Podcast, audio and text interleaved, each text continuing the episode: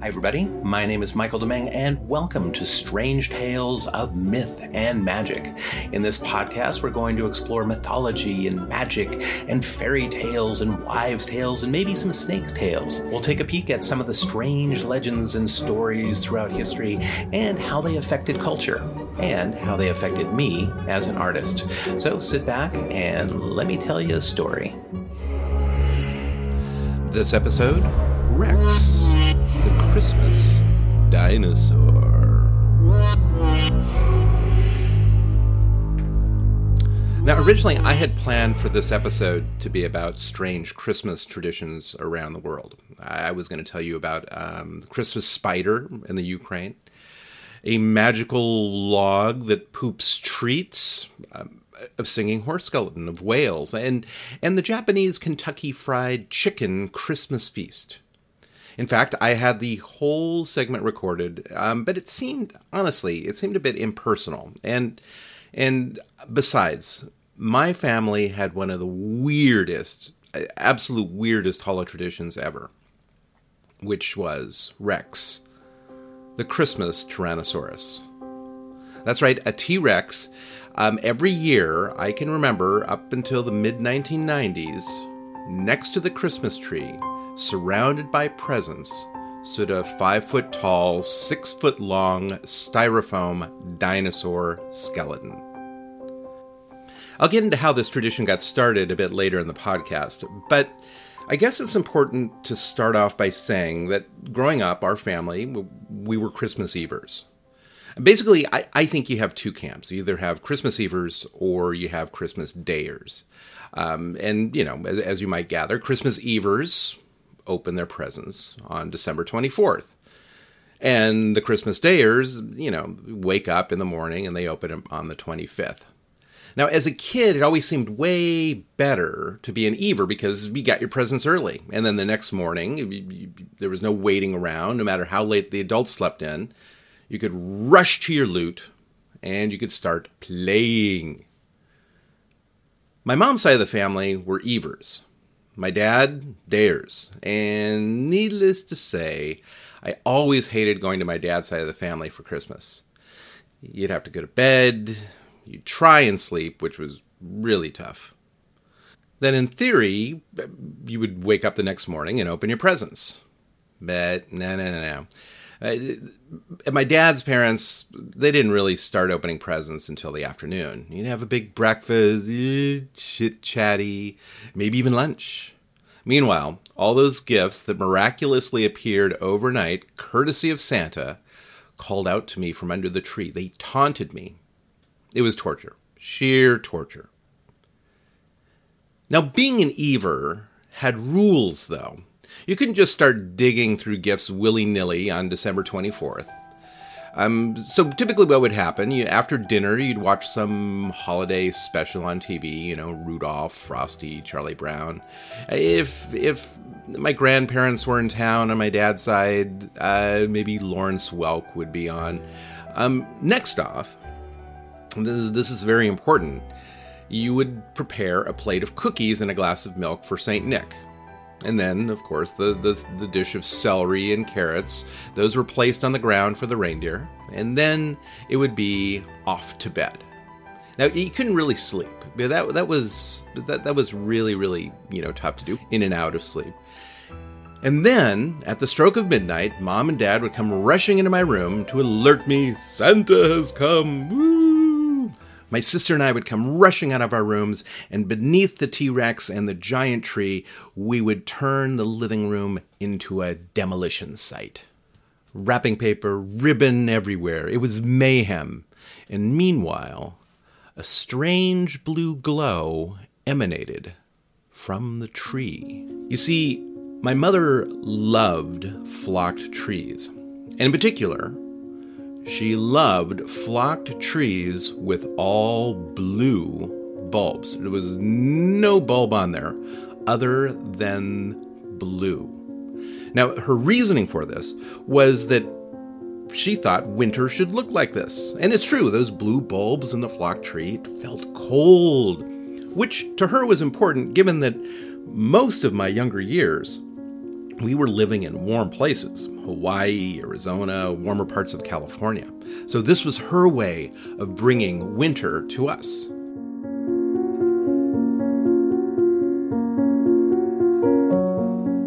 When I was about five years old, I was given the task of holiday dinosaur assembly. And I was to do this all on my own. Rex the Tyrannosaurus, as it was called in the box, was a toy made by Kenner in 1969, and it consisted of 29 styrofoam bones, none of which, by the way, were in any way, shape, or form anatomically correct. Now, the assembly really wasn't very complex. It was mostly just pushing parts together. The toughest part for a short little kid like me was to piece it together without it collapsing on top of you, which happened time and time and time again. But with a few stabilizing assists from dad and mom in charge of the little bit complicated rubber band jaw, he was finished. He was upright. He was ready to go the holidays could now commence. And speaking of this particular Christmas, uh, this was the year that I gave my mother what I consider to be the best Christmas gift I had ever given. I say that in my humble opinion. You see, my, my preschool teacher was my mom's best friend at the time, Mrs. McAllister. And she had a couple daughters, and, and often I would go over at their house and play. Well, one day, sometime in December, I was over at their house, and, and Mrs. McAllister presented me with a white, uh, one of those waist aprons, a white waist apron, totally blank, just, just white cloth. And then she laid out a bunch of colored markers. And she took the black one, and along the waist, along the seam on the waist, she wrote, Merry Christmas, Mom, love Mike. And she handed me the rest and said, Go to town. Okay, draw whatever you want on there.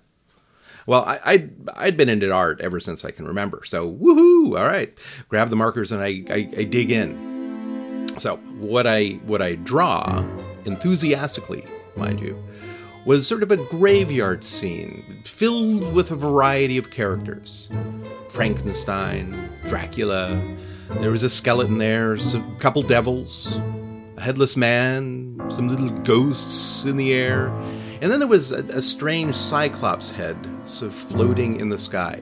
I mean, perhaps it belonged to the headless man. Now, if you're familiar at all with my art, you can see that, that in many ways, very little has changed in, in terms of my preferred subject matter. And, and my mother still owns that apron. But to this very day, she, she pulls it out every so often to show folks that, that yes, um, I've had this macabre style for a long, long time.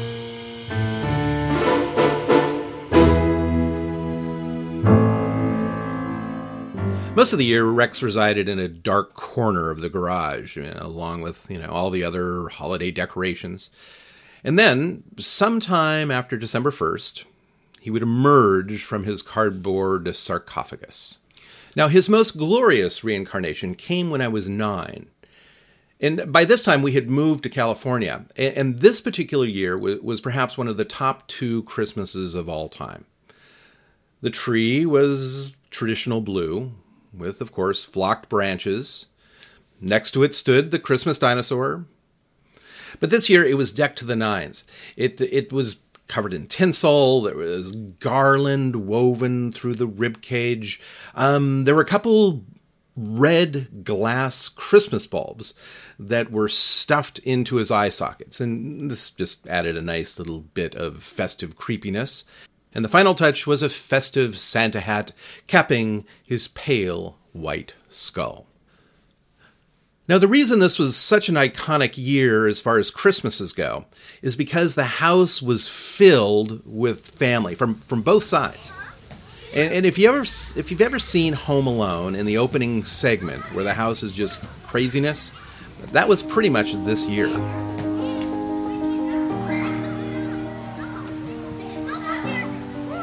Now, of my grandparents, my favorite were Grandpa Milt and Grandma Madeline, who are on my mother's side. And, and this isn't just because they happen to be Christmas Evers. They, they were just fun to be around, especially Grandpa Milt, because he had a way of making everything you did with him a lot of fun and a little bit magical. Well, this particular Christmas, Grandma Madeline and Grandpa Milt were driving up from LA and they were running a bit late, which was definitely not uncommon for my grandfather. And it was a bit uncertain if they would actually make it in time for Santa's arrival. And because of this, I have to say I was a little bit glum. Christmas was always better with them around. That evening, all my cousins and my sister and I were herded into my room to watch TV. The instructions were clear. Nobody, nobody was to come out or Santa might be scared off. And needless to say, we didn't budge. Now, in hindsight, of course, um, I, I realize that not only did this give the adults time to do Santa duties, you know, like taking bites out of cookies and things like that. But more importantly, um, it gave them a break from all the sugared up, overly excited rabble of children. So in my room, we were all watching some some Christmas special and playing games, and until one by one, all the kids fell asleep. And then at midnight, we awoke to a loud thud. Something, or should I say, someone, was stomping on the roof. I remember a, a, little hanging light in the corner shaking with each clomp, blump, blump, blump. And then came the sound of sleigh bells Santa was definitely here. Now we all sat in there waiting, excited, but but but petrified that, that if we peeked out the door, a whole year of good behavior would have been for naught. Finally, finally, my dad looked in and said, Santa's been here. And then, like a group of marauding Huns, we rushed to the living room. A quick survey of the room. Bites out of the cookies? Check. Celery and carrots half eaten? Check. Lots of new presents? Check. And then, to my relief, I saw my Grandma Madeline sitting next to my Grandpa Milt as he jauntily wore Rex's Santa hat. Now, now, it really was Christmas. And I have to say, this was an excellent year, an excellent year for toys. This was the year of the $6 million man action figure. But that's not all. Also, the Evel Knievel stunt cycle. But I have to say, that year, the best gift came in a small package from my Grandpa Milt. He gave me a small box, a very light box, seemingly empty, in fact. I tore into it, and, and inside was a note Go to the refrigerator. I did as it instructed. I opened the refrigerator, and next to some saran wrap covered deviled eggs was another little box. Hastily, I opened that. Inside, another note Go to the den. So I rushed to the den. This time, a large box. Payday, I thought. But inside, that's right, another note. Go to the garage. So quickly, I scurried to the garage, and there it was. Wrapped in a big red bow was a go kart. Now, this was something that my grandpa had built from scratch, bits of scrap wood. The hood was made from an old trash can, and then it had headlights which were made from like the caps of, of spray paint cans. The whole thing was painted bright red. Now, it had ropes, and not a steering wheel, it had ropes like reins to steer the front wheels. Now, it wasn't motorized, it, it had to be pushed. And, and honestly, I wouldn't be surprised if originally it had a motor. Um, but I'm guessing that idea might have gotten vetoed by my parents. Regardless, it was awesome. I think kids always want a cool grandparent, and my grandfather was that. Stomping on the roof, building go karts. It doesn't get any cool grandparentier than that. Now, unfortunately, this was to be my grandfather's last Christmas, and this really broke my heart.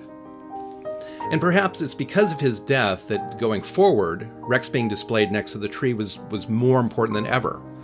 With my grandfather's passing, a bit of my childhood seemed to, to fade away, and, and Rex, I think, symbolically held the line. When the truth of Santa's existence became known to me, Rex held the line. When I became a jaded teen, Rex held the line. Year in and year out, a Tyrannosaurus rex stood by the tree. Whenever we moved as a family, he was there Arizona, Southern California, Northern California, and then to Montana. Now, I recently asked my sister Michelle what her relationship with Rex was. I mean, she was seven years my junior, and the tradition had, had been well established um, by the time she started her journeys around the sun. Now, what she told me was that it seemed perfectly normal to have a giant dinosaur, you know, standing next to the tree. It was just something we did. It was always there, so that's what you did.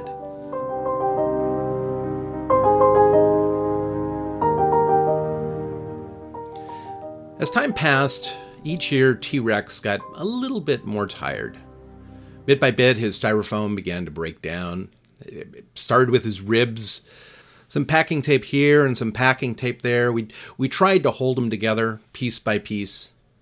Uh, then came his jaw, his, his once flappy, bouncy jaw just sort of sadly hung limply beneath his skull. And then, sometime in the 1990s, close to his 30th birthday, he was no longer able to stand on his own. That year, he was unpacked with, with every intention of, of bringing him back for, for another season. But pretty much everyone knew that the time had come to retire this tradition. Unceremoniously, he was placed back into his cardboard coffin and returned to his home in the rafters. In hindsight, you know, maybe we should have said some kind of eulogy, but but nah, no such thing happened. He played his part, and Christmas moved on without him.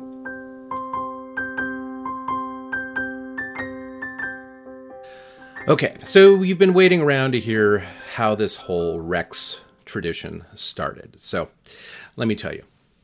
I was about three or four, and at this point, we were living in Hawaii and it, was Christmas Eve. And sometime after dinner, a man in a Santa suit, who looked remarkably like one of my dad's friends, um, came knocking at the door. Excitedly, my parents welcomed him in, and you know, Santa did his ho ho ho, um, and reached into a sack and pulled out you know a bunch of little treats, candy canes, things like that. I, I do recall being a bit afraid. In fact, I might have even cried and, you know, after all, I mean, what kid isn't at least a little bit terrified of Santa? Now, my mother coaxed me to bring him the plate of milk and cookies, though I, I actually think my dad slipped him something a little bit stronger from the bar. Santa asked me the usual Santa questions. You know, what do you want for Christmas? Have you been a good boy? You know, etc., etc. Then, after finishing his milk, or whatever he was drinking, he left, saying he had a few other stops, but he'd be back later. And then, with a loud ho ho ho, he was gone. Promptly, my parents shuffled me to bed and bade me to go to sleep so that St. Nick could do his work. Back then, we hadn't evolved to being Christmas Evers yet. So, off to bed I went until morning.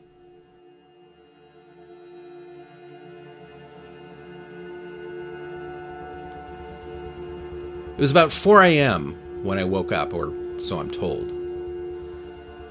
I remember peeking out my bedroom door and I saw the blue glow emanating from the front room. Quietly, in my onesie, I crept down the hallway. I, actually, I don't have verification that it was a onesie, but somehow this is sort of how I remember it. Anyway, as I was saying, quietly, I crept down the hallway toward the living room. Cautiously, I looked around the corner, half expecting to see the red suited man hunched beneath the tree distributing gifts. Instead, what I see is a beautiful tree sparkling with tinsel, surrounded by a new batch of presents. And then I caught glimpse of something shocking. An enormous dark skeleton silhouetted against the blue room. Frightened, yet exhilarated, I fled, rushing to my parents' room, pulling at their cover, saying, I think Santa has been here. Slowly and somewhat begrudgingly, my parents got out of bed and escorted me back into the living room, where I caught my first glimpse of what would become the best Christmas present I would ever receive. What me or my family didn't know at that moment was just how meaningful that strange styrofoam dinosaur would become as years passed on. As sort of an epilogue, I, I should mention that um, just before this recording, I contacted my mother to, to find out what ever became of Rex. I, I fully expected her to say that, you know, Dad had taken him to the dump years ago, but instead, she said that Rex is still in the rafters, in his box, where we left him 30 some years ago. My sister said she and her husband are going to dig him out and actually try and repair him. So it turns out maybe Rex still has a few more Christmases left in him. Now, I'll just have to see if I have room next to my tree. Happy holidays and Merry Christmas, everyone, with or without a seasonal dinosaur.